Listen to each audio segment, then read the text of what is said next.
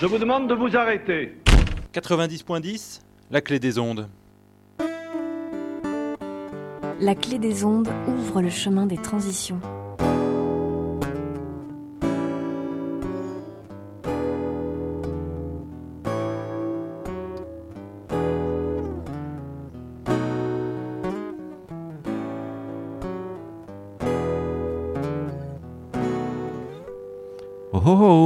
Je vous salue bien haut, vous qui nous écoutez.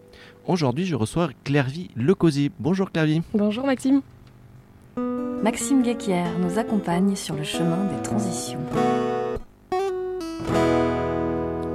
Et alors Klervi, on va parler de l'éducation, la citoyenneté et la solidarité internationale aujourd'hui, car tu reviens du Zimbabwe. Voilà.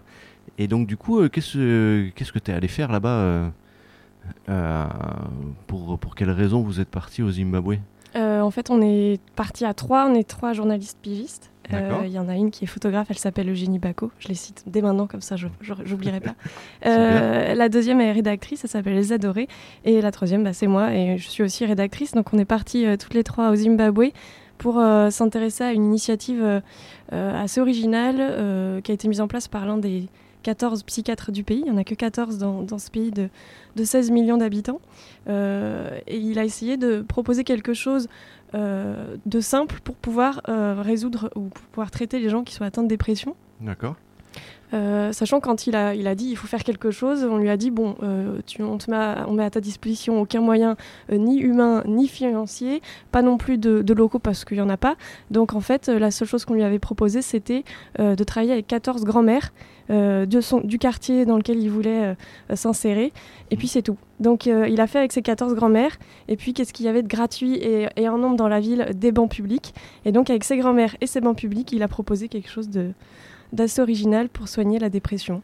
D'accord, c'est impressionnant. Ça fait un psychiatre pour énormément de personnes. Pour énormément de personnes, oui. Depuis 2016, il y a plus de 85 000 personnes qui se sont assises sur ces bancs.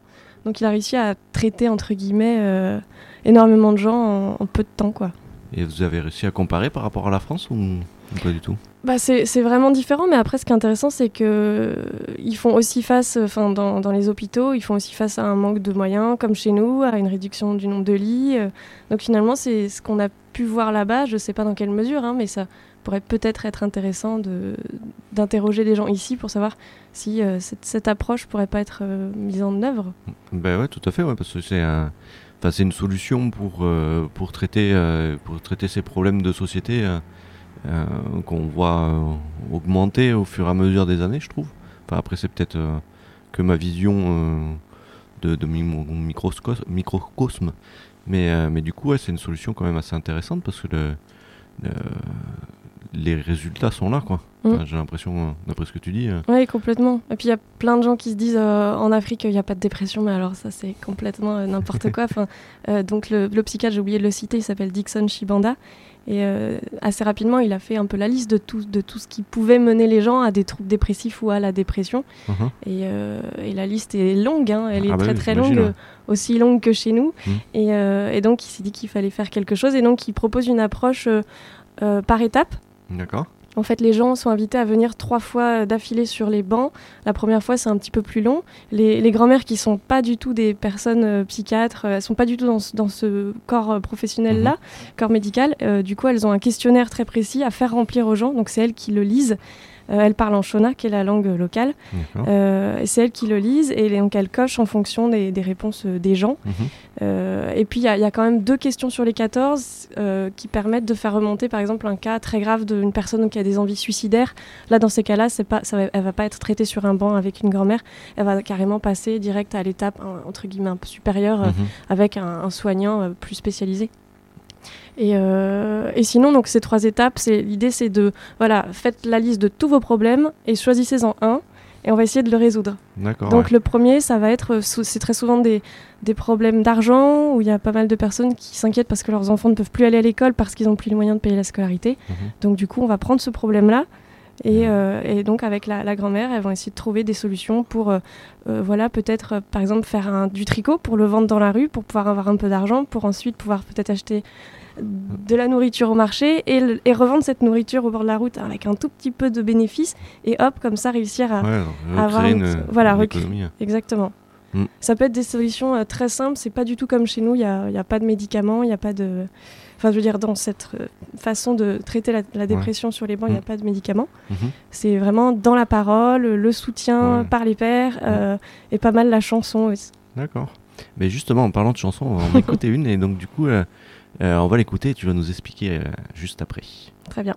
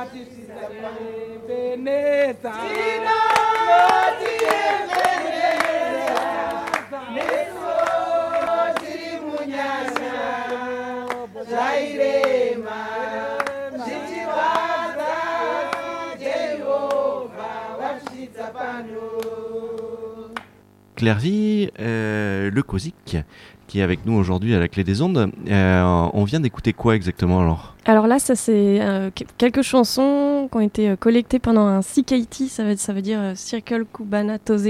La traduction pas tout à fait exacte, c'est ensemble tenons-nous les mains. C'est parce qu'après c'est tête à tête sur les bancs publics, donc c'est 3 tête à tête entre une grand-mère et une personne. Mm-hmm. On invite les gens qui commencent à aller mieux à se réunir au sein de groupes. Il y en a une fois par semaine dans chaque petite clinique locale qui sont dans chaque quartier d'Harare notamment, donc la capitale.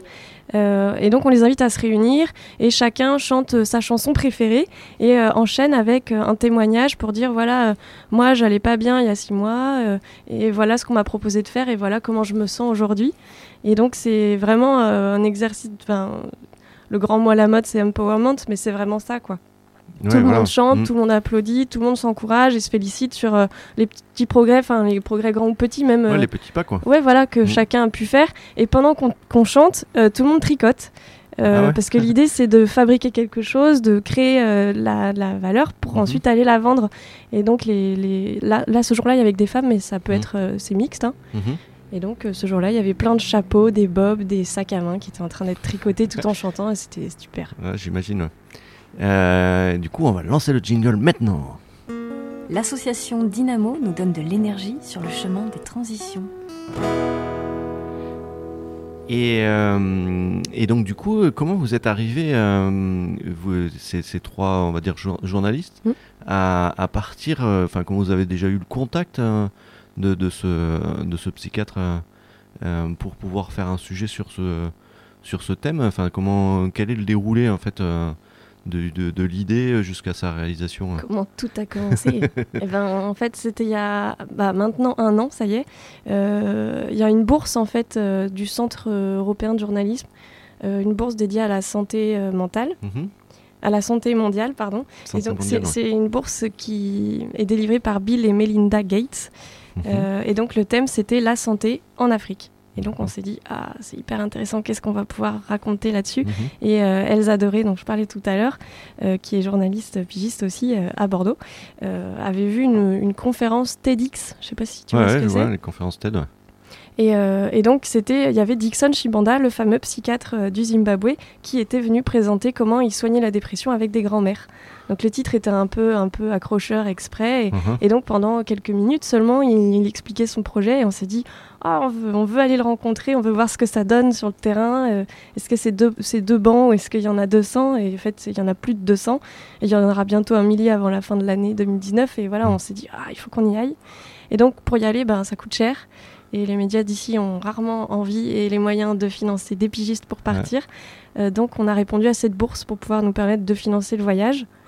D'accord, voilà. Et donc, du coup, vous avez obtenu la bourse, vous êtes partis... Et on est partis... Tous les trois. Toutes les trois, on est partis au Zimbabwe et au Sénégal, puisqu'en fait, on a fait un sujet transversal sur comment faire la psychiatrie autrement.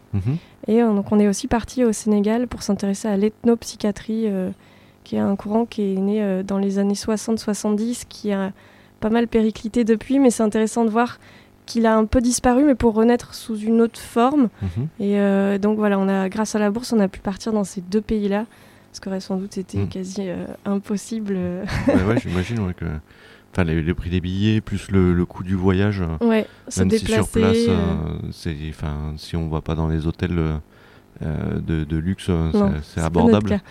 C'est abordable, mais du coup, il faut quand même avancer l'argent et du coup trouver des fonds. C'est super que cette bourse existe pour pouvoir permettre la création de ces articles. Et du coup, au Sénégal, alors, c'était dans le même, sur le même temps, vous êtes allé au Sénégal puis au Zimbabwe, ou vous avez fait 2... C'était 2 voyages séparés. 2 voyages séparés, voilà. C'était assez intense à chaque fois. Donc, la première fois, c'était 15 jours. La deuxième fois, c'était 20 jours. Et au Sénégal, on est surtout resté à Dakar. D'accord. Pour aller voir un peu la clinique où est née, en fait, ça s'appelle l'école de Fan, la clinique où est né ce modèle. En fait, c'est un psychiatre français qui s'appelait Henri Collomb et qui est arrivé là-bas juste avant la décolonisation, et qui a essayé de proposer une autre approche un peu en opposition au mouvement psychiatrique de l'école d'Alger, qui était assez atroce. Enfin, on n'a pas le temps de tout développer, mais en gros, là, à Dakar, il a essayé de proposer un mouvement psychiatrique où on intégrerait la famille du malade pour surtout pas le déconnecter de son milieu culturel et social, parce qu'une fois qu'il est déconnecté, pour le réinsérer, c'est compliqué. Et donc, en fait, il y a toujours un proche du malade qui vient avec lui à l'hôpital, qui dort dans sa chambre, qui mange la même chose que lui et qui permet aussi de donner des nouvelles aux médecins. Si, par exemple, la personne, elle est prostrée, elle ne veut plus parler, son proche peut parler pour elle, peut expliquer si elle a bien dormi, si elle a bien mangé, etc. Et donc, il y avait cette idée-là. Il y avait aussi l'idée de reproduire l'arbre à palabres. Donc, cet arbre, souvent, c'est un baobab autour duquel... dans certains villages encore, on se réunit pour discuter des problèmes importants, où tout le monde s'assoit par terre et tout le monde est à égalité. Le vieil homme, le sage, autant que le petit enfant, ont autant la parole. et leur parole a la même valeur. Donc là, c'était pareil, ça s'appelle des penches, et à l'hôpital, normalement, les patients n'ont pas de tenue, les médecins enlèvent leur blouse et tout le monde peut discuter. Ah, donc voilà, ça c'est deux exemples de ce qu'il a pu mettre en place et que malheureusement, on a vu qu'il commençait à disparaître en fait. Pareil, toujours faute de moyens humains, financiers, parce que organiser ces palabres, là, ça prend du temps, ça mobilise toute l'équipe médicale pendant 3 heures. Donc voilà, mais c'était intéressant de voir que même si ça commence à disparaître, il y a quand même un endroit en Casamance, au sud du Sénégal, où ça existe toujours. Et ça a dû réexister parce qu'il y a eu des catastrophes et qu'il a fallu proposer quelque chose aux gens qui allaient mal, et il fallait leur proposer quelque chose rapidement. Et donc c'est ce modèle-là d'ethnopsychiatrie un peu imaginé par Henri Collomb qui a été choisi. Et du coup, si on veut en savoir plus, alors, et les articles sont parus dans quel média ? Alors, sur le Sénégal, dont je parlais à l'instant, on a fait un dossier en 4 volets qui est accessible en ligne gratuitement sur le site de la revue L'Actualité Nouvelle-Aquitaine. D'accord. Donc voilà, c'est facile à trouver. Et sinon, sur le Zimbabwe, le premier article sortira le 23 mai dans le magazine Oui Demain. D'accord, oui. Voilà. Ouais, WE Demain. C'est ça, exactement. D'accord, ouais, super. Et du coup, vous avez en fait sur le Zimbabwe, ce type d'article, ça prend combien de temps à écrire à peu près? Enfin, c'est en ordre de grandeur en fait. Je sais pas, on se rend pas compte du travail qu'il y a derrière un article quand on lit les journaux classiques. Bah, par exemple, là, nos 4 volets, ils font chacun... nous, on parle en signes, c'est un peu barbare. Ouais. Donc, un signe, c'est une lettre, un espace, un point, voilà, c'est un caractère. Donc, je crois que chaque article fait plus de 10 000 signes. Ah oui, quand même. Donc, en tout, on en a écrit plus de 40 000. Et je sais pas combien de jours on a passé à... Ça se compte presque en... Peut-être 2 semaines ou 3 semaines, je sais pas exactement. Mais après, c'est difficile parce qu'il y a aussi tout le dérochage. Enfin, quand on rentre de reportage, il faut réécouter tout ce qu'on a enregistré parce qu'on a tout enregistré pour avoir une captation, avoir une trace, quoi. Voilà, donc on a tout mis par écrit. Après, on a aussi vérifié des infos qu'on nous avait données et on voulait sur des chiffres. Travail de recherche. Donc en fait, tout ça, c'est dur à comptabiliser, quoi. On va faire une petite intervention d'Augustine sur justement des chiffres peut-être sur le Zimbabwe, c'est ça aujourd'hui ?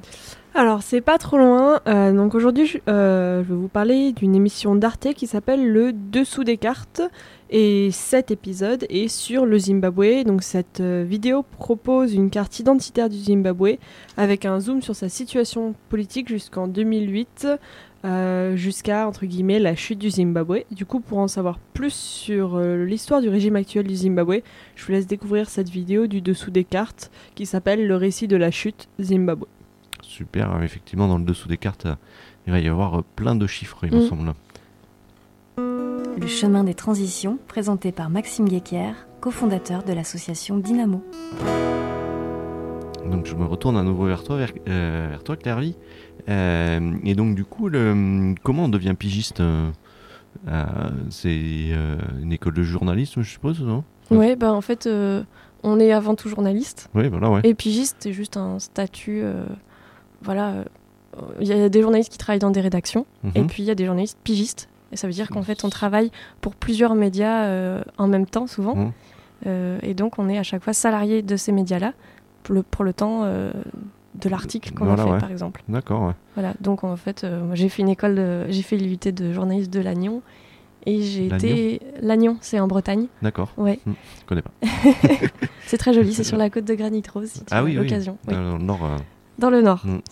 Et après, j'ai travaillé dans des radios. D'accord. Et c'est un choix, en fait, d'être devenu pigiste pour pouvoir plus choisir mes sujets et choisir les médias pour lesquels j'allais travailler. D'accord. Super, ça, comme métier d'avoir la liberté de choisir ses sujets, ça doit être super intéressant. Hein. Mais par contre, économiquement, ça doit être assez dur. Oui, complètement. C'est un peu le revers de la médaille. Bah ouais, on peut pas tout avoir, mais au moins le matin quand je me lève, je suis contente. Bah ouais, ça c'est important. Et donc du coup, on a vu que c'était assez long d'écrire un article et du coup après il faut aussi le vendre, je suppose, parce que donc il faut avoir des contacts dans toutes les rédactions des journaux qui on va dire qui t'intéressent ou que ce que tu écris peut les intéresser, parce que j'imagine que, je sais pas, qu'est-ce que je peux dire, comme un média classique national qui traite d'économie ne va pas du tout être intéressé par ce type d'article. C'est ça. Et donc du coup, c'est un réseau qui se constitue dans le temps, j'imagine, parce que ça doit être assez dur de... Tu ne dois pas être la seule pigiste en France. Non, non, il y a même un rendez-vous qui s'appelle les 48 heures de la pige qui a lieu une fois par an. C'était à Bordeaux l'année dernière. D'accord. Où l'idée, c'est de se réunir, de se donner des idées, de faire des ateliers sur comment se vendre et comment se renouveler, etc. Uh-huh. Oui, et à Bordeaux aussi, il y a le Club de la Presse pour lequel je suis adhérente. D'accord. Et qui propose un espace de coworking gratuit pour les pigistes, et ça c'est très très très très précieux, parce que justement vu qu'on est tout seul, on n'a pas de collègues en soi. Moi je travaille pour des médias parfois qui sont à Paris, donc je les vois pas les gens. Ouais. Et ouais, du coup, Skype, ça fait pas tout, quoi. Skype ça fait, ouais, c'est ça. Enfin, ou autre média, autre outil. Ouais. Et du coup là on peut se réunir, on peut aller travailler tous les jours, il y a du chauffage, de la wifi et une bouilloire, et pareil ça c'est super, et ça suffit juste pour croiser des gens, quoi, dans la journée, se donner des conseils, se filer des contacts, même relire éventuellement des articles quand on n'est pas sûr de soi. Voilà, ça fait une espèce de mini-rédac, même si personne travaille pour les mêmes canards, quoi. D'accord, ouais. Là, ça doit être super intéressant de pouvoir avoir un lieu dédié à la presse, en gros, indépendante, parce que mine de rien, les pigistes sont des indépendants, et donc du coup, ouais, ça doit être bien ça. Et du coup, tu travailles pour quel type de média alors moi, ça fait 1 an que je suis pigiste. Ouais, d'accord. Donc, je n'ai pas encore un gros panel. Je travaille surtout pour Rue 89 Bordeaux. D'accord. Je travaille pour le magazine du département de la Gironde. Ça s'appelle Gironde Magazine, celui que tout le monde trouve dans sa boîte aux lettres. D'accord. Je travaille pour un air de Bordeaux. C'est sur Internet. Ça donne des idées de sortie en Gironde. Uh-huh. Et puis je travaille aussi, ma spécialité c'est la bande dessinée, donc je travaille avec Casmat, qui est un magazine spécialisé en bande dessinée qui sort tous les mois. D'accord, donc tu dois aller à Angoulême tous les ans. C'est ça. Et du coup tu dessines ou tu travailles, enfin tu écris des articles sur les BD qui sont... Sur les BD, d'accord. J'interroge les auteurs. D'accord, ouais. Et du coup je suppose qu'il doit y avoir des dessins alors dans tes articles. Ah bah solutions. Oui, je t'invite à acheter un Casmat si tu as l'occasion. Mais donc oui, l'idée c'est de commenter des pages, de parler avec les artistes de comment ils ont écrit leur histoire, où est-ce qu'ils sont allés chercher la doc, comment ils l'ont dessinée, etc. Ouais. C'est passionnant. Ouais, j'imagine, ouais, j'irai voir. Et donc pour revenir au Zimbabwe qui était le sujet principal, on a un peu dévié les solutions qu'ont mis en place donc ces psychiatres avec ses grands-mères. Tu dis qu'il y a près de 1000 bancs qui vont être déclarés, on va dire, d'ici la fin de l'année. En fait, ça se développe comment, ce genre de technique, en fait, parce que je suppose qu'il n'y a pas 1000 grands-mères sur les bancs. Mais si, en fait. Si, si, il y a énormément de grands-mères. Non, mais c'est une bonne question. En fait, ça marche par effet boule de neige, un peu Dixon Chibanda. Donc le psychiatre, il est entouré de peut-être 3-4 personnes qui ne sont pas forcément elles-mêmes psychiatres, mais qui sont des médecins qui s'intéressent à la psychiatrie. Et en fait, ensemble, ils forment des gens qui eux-mêmes vont former des gens, qui eux-mêmes vont former des gens. Et résultat, c'est ça, c'est vraiment la boule de neige. Ce qui fait que là, on est allé... on a quitté Harare, on est allé au sud, on est allé à Masvingo, dans un hôpital qui était une ancienne léproserie, donc qui est très très isolée en brousse. Oui, et donc c'est un hôpital psychiatrique classique, on va dire, comme on en connaît chez nous. D'ailleurs, il y en a très peu dans le pays, des hôpitaux comme ça. Mais ils vont développer des bancs autour de l'hôpital, et puis ils vont travailler en réseau avec toutes les petites cliniques locales. Donc en fait, c'est un peu comme des dispensaires. Il y a souvent une infirmière qui traite les problèmes des gens, mais on va dire que c'est un peu de la bobologie. Elles n'ont pas les moyens en général de traiter plus. Y a pas les médicaments, mais du coup, c'est dès ces cliniques-là qu'ils vont pouvoir accueillir les gens qui ont des petits troubles dépressifs, avant que ça devienne plus grave, en fait. L'idée, c'est justement d'anticiper pour éviter que la maladie ne dégénère en quelque chose de plus grave et qui, du coup, demande un traitement plus lourd et peut-être même un suivi médicamenteux, etc. L'idée, c'est c'est pas qu'une raison d'économie de moyens, mais quand même, c'est le seul moyen en fait de pouvoir soigner la dépression, c'est en la prenant dès le début et en la soignant de façon très simple par la parole, quoi. D'accord. Ouais, c'est incroyable, hein, de voir que des bonnes idées, ça peut se répandre. Ça se répand, ouais, vraiment. Au début, c'était vraiment à Harare, dans les quartiers les plus touchés par la pauvreté, où il y avait eu pas mal d'épidémies de choléra, pas mal de problèmes. Et maintenant, ça grossit, à tel point que ça va dans quasiment toutes les régions du pays, quoi. Et ça s'exporte aussi, puisque il y en a aussi au Malawi, à Zanzibar et même jusqu'à New York. D'accord. C'est un projet qui est arrivé à New York. Les bancs sont pas en bois, ils sont en plastique. Je crois qu'ils sont orange, c'est très moche, mais c'est pas grave. L'idée, c'est pareil. Oui, qu'ils soient identifiés en fait. Ils sont faciles à trouver et les gens n'ont pas les mêmes tenues, mais pareil, on peut aller discuter, parler de ces problèmes. En fait, c'est très simple, juste parler de soi à quelqu'un qui est là pour nous écouter. Ça se fait plus beaucoup aujourd'hui et donc il n'y avait pas de raison que ça marche pas non plus à New York, et je suis sûre que ça marcherait très bien aussi chez nous, quoi. Ben oui, j'imagine, ouais, toutes les sociétés ont besoin d'éponges pour pouvoir évacuer tous les problèmes qu'on peut avoir, et ne serait-ce qu'en parler et identifier le problème, ça permet déjà en partie de le résoudre. Alors ça fait pas tout, bien sûr, et c'est pas sur des cas pathologiques très, très problématiques où là il faut vraiment voir un professionnel pour résoudre les problèmes, mais du coup sur les petits problèmes comme tu évoquais tout à l'heure, les problèmes économiques, les problèmes de couple, de problèmes avec les enfants et le voisinage, des fois ça peut se résoudre assez facilement, juste le fait qu'en parler et la communication non violente. C'est assez utilisé dans ce genre sur ce type de banc en fait. Tout à fait. On n'a pas parlé de ce terme-là en soi, mais c'est complètement ça en fait. Ouais, voilà. Ouais.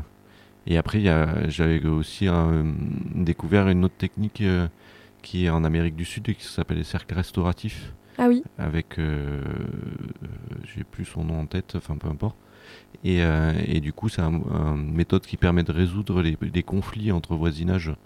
Ils ont commencé juste avec le voisinage, et aujourd'hui même la justice du Brésil, si ma mémoire est bonne, utilise cette technique-là pour dans ses tribunaux.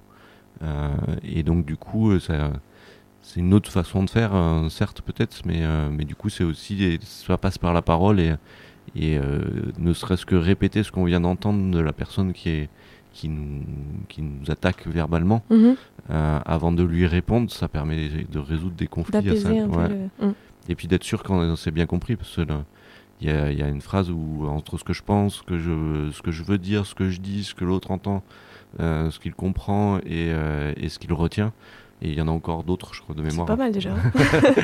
La communication est un art difficile. Et donc du coup, ça peut être super intéressant. Mais merci beaucoup, Klervi Lecosy, qui est venue dans les studios de La Clé des Ondes a enregistré cette émission en mars 2019.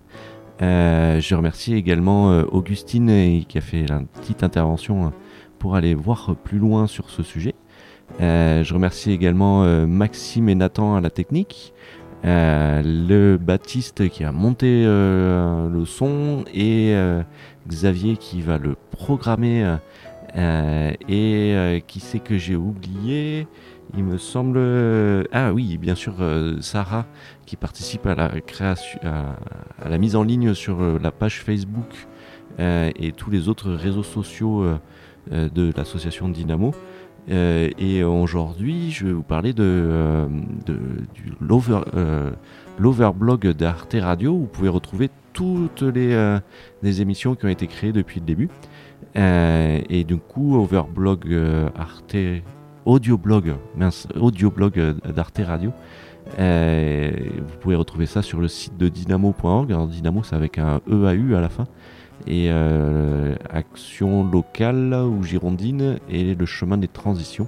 Vous trouverez toutes les infos. Je vous remercie, je vous souhaite une belle continuation dans vos activités. À bientôt.